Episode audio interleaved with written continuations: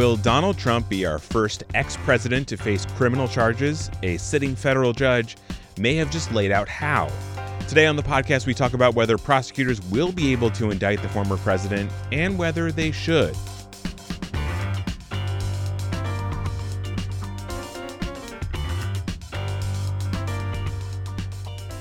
Hello, you're listening to On the Merits, the weekly legal news podcast from Bloomberg Law. I'm your host, David Schultz. So, when a judge goes to draft an opinion, they kind of have almost free reign to write it however they want to. That's especially the case with federal judges who famously enjoy lifetime appointments. It was in that spirit that Judge David O. Carter issued a ruling earlier this spring on a preliminary matter in the case of Eastman v. Thompson. Eastman is John Eastman, the Donald Trump attorney, and Thompson is Bennie Thompson, the chairman of the House Select Committee investigating the January 6 insurrection. The matter at hand was whether the committee can subpoena documents from Eastman or whether those documents are protected by attorney client privilege. Carter ruled against Eastman here, but in his ruling, he did a whole lot more, basically laying out a detailed case for why he thinks Eastman and his client, the former president, should be hit with criminal charges. How would that work? How do you indict the former president of the United States of America? Bloomberg Law's John Holland investigated this and he found that basically it will be really, really difficult, but not impossible. I spoke with him about his reporting, but first I asked John what was in Judge Carter's opinion and who is Judge Carter anyway? Uh, he's a federal judge out of California. He's been he was uh, first appointed by Bill Clinton. He was a state court judge uh, in California before then. He's kind of known for some offbeat rulings involving homeless people and regulations. He kind of marches to a different drummer. So, from that standpoint, this isn't shocking to see how he ruled. Um, doesn't mean it's not valid or legal, it just he's not bashful about making opinions. And this this case came the uh, House Select Committee investigating January 6th is subpoenaing a lot of documents, including a man named John Eastman. Uh, he was an attorney for Donald Trump and still is. And um, in the process, he argued this was attorney client privilege, among many other defenses. The House said no, and it became Judge Carter's case to decide.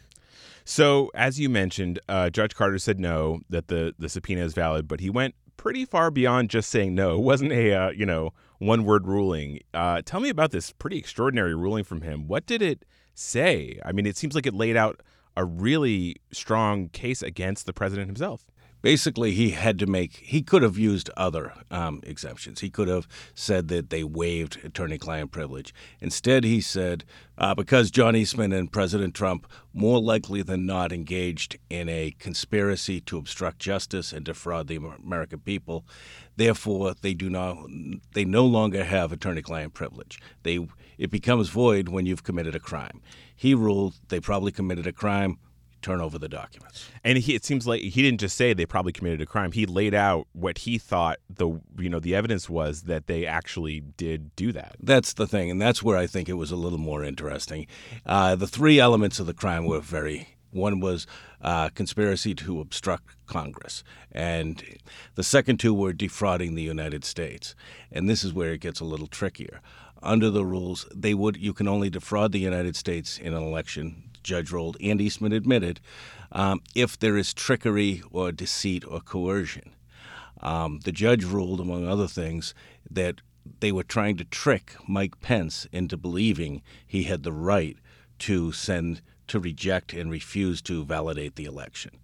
Um, and that was what it came down to. He said they this was a conspiracy, conspiracy, a concerted effort to trick Mike Pence into breaking the law a little off topic here, but does that mean that if prosecutors bring that charge, that Mike Pence would be like the star witness in that situation? It could. There are a lot of other elements, but that could come into play. There's that would be difficult for a whole different group of um, things. But no, it would be interesting.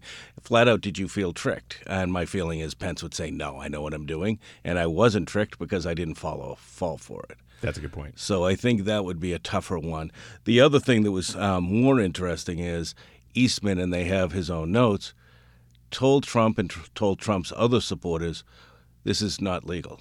It's nine to nothing. We will lose to the Supreme Court. Um, and specifically, and I went back and read the ruling today. He pointed out, and Eastman talked about it in a response filing essentially let's keep it out of the courts. Let's try to avoid any judicial review for this, which I think would go a long way to making it difficult to act that you were doing nothing wrong. So I get the sense with the with this ruling that Judge Carter was kind of laying out a framework for prosecutors to bring criminal charges against the president if they wanted to.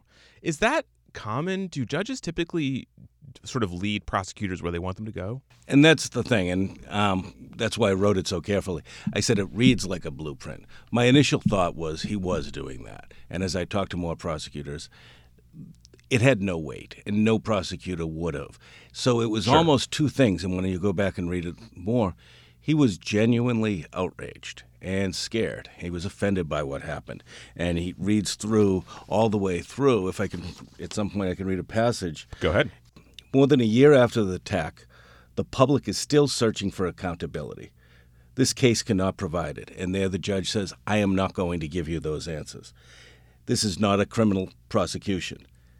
At the most, this case is a warning about the dangers of legal theories gone wrong, the powerful abusing public platforms, and desperation to win at all costs. If their plan had worked, it would have permanently ended the peaceful transition of power, undermining American democracy and the Constitution. And then, last thing is, basically, he said the country must be committed to investigating what happened, or we don't have a country anymore. But, you know, that very strong uh, language there, especially from a, a, sitting federal judge. This is, but as you mentioned, this is non binding. This is all, you know, just his reasoning for why he ruled in, in one preliminary case. But I have to imagine that he wants, you know, prosecutors to read this and to get some ideas of where they should go.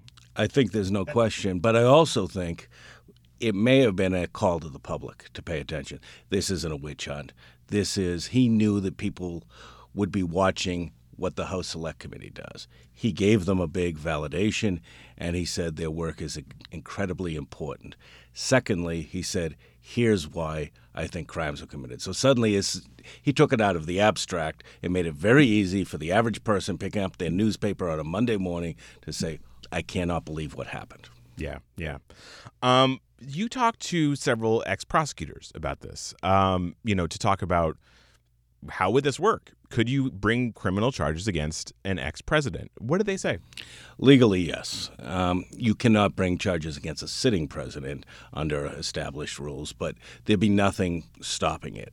I believe if uh, President Ford hadn't pardoned Richard Nixon, he would have been indicted. I think most scholars that I've talked to over the years have said that. So that aspect is not the problem. The problem is what does it do for the country? Are we going to have every new attorney general going after the ex president? Does it politicize the Justice Department? Does it divide the country? And in this case, we see the division a year and a half after the election.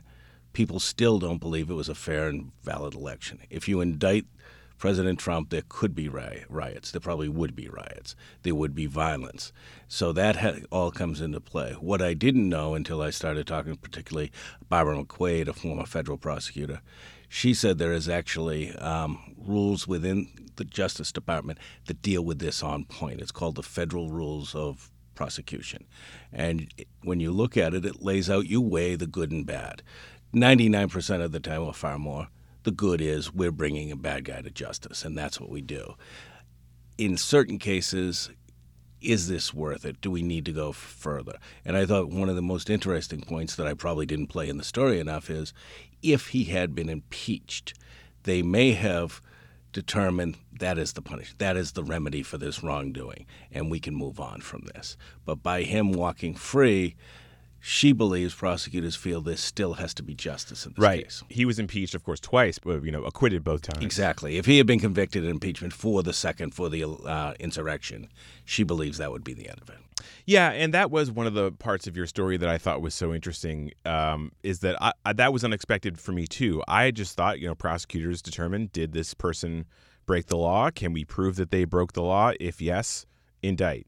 Uh, but it's it's not like that at all. It's much more complicated. And as you mentioned, a lot of these prosecutors said you have to weigh the effects on the country. Even if you can prove that he broke the law, you know, it's it's still might not be the right decision to go forward. Exactly. And we've noticed that in some of the drug cases, especially more recently, we'll see an elderly person caught up in a drug sweep, and I've seen this in Baltimore, where they will not bring charges against some of the members. It just, what's the point? You know, even though they're a part of the conspiracy, they're 85 years old, they bring nothing to the table. And so I've seen that to a lesser degree, uh, far lesser degree, but it's not uncommon.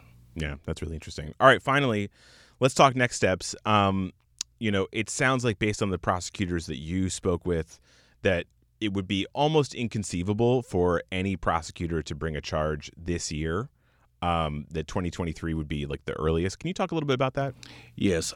Uh, the Justice Department has a standing rule that they will not bring charges close to an election. So I thought that meant in the next six weeks we'll see charges. Instead, everyone I talked to said no. Because of that rule and because of the difficulty in building such a case, they will wait until next year. Um, not necessarily even wait. It may take them nine, ten months, or a year to build it. Secondly, they are working somewhat in conjunction, or at least in concert with the uh, January 6th, the House. So there's no need to trample on what they're doing. You can take the fruits of their work and use that as your blueprint, similar to the Carter, but this is a real blueprint that they can then take all those witness statements and then go from there. So it'll be next year. So not only would do they not want to interfere with the election, but they also still have a lot of work to do. They might it might need you know at least half a year just to to get all their ducks in a row if they even are going to charge Trump with a crime. Exactly, or Eastman. I think it's much more likely that Eastman is charged, and then that raises the obvious question: if he it was a conspiracy between two people, how do you charge one and not the other? I think Eastman is a sure thing to be charged, and then we'll see what happens. All right. Well, that was John Holland speaking with us about the possibility of uh, criminal charges against former President Trump. John, thank you so much. Thank you very much. That'll do it for today's episode of On the Merits. It was produced by myself, David Schultz. Our editor is Andrew Satter, and our executive producer is Josh Block. Reach out to us on Twitter if you have anything on your mind. We use the handle at BLaw. Thanks for listening, and have a great Memorial Day, everyone. Those nine justices in Washington, they can be pretty hard to keep track of. That's where we come in.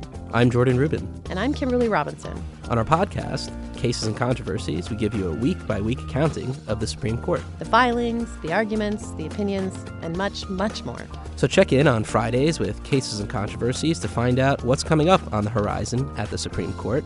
Download and subscribe wherever you get your podcasts.